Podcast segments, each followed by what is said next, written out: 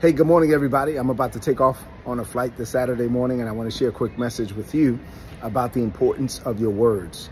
In the kingdom of God, your words matter, and you are going to have whatsoever you say. The Bible says in Romans chapter 10, verses 9 and 10, that if you would confess with your mouth the Lord Jesus and believe in your heart that God raised him from the dead, you shall be saved. So the way that you got born again was that you confessed with your mouth and you believed in your heart. You have faith in two places. It was in your mouth and it was in your heart and the word confess there is a word that means the same as the word. It's a Greek word, homologeo. Homo meaning the same as, logos, the word of God. So when you said the same thing as the word of God and you said it with your mouth and you believed in your heart, you were born again. Guess what? If you say the same thing as the word of God and you confess it and you believe it in your heart about your marriage, about your finances, about your health, about your career, you are going to have whatsoever you say. So watch your mouth your words matter. Speak life and not death, blessing and not cursing.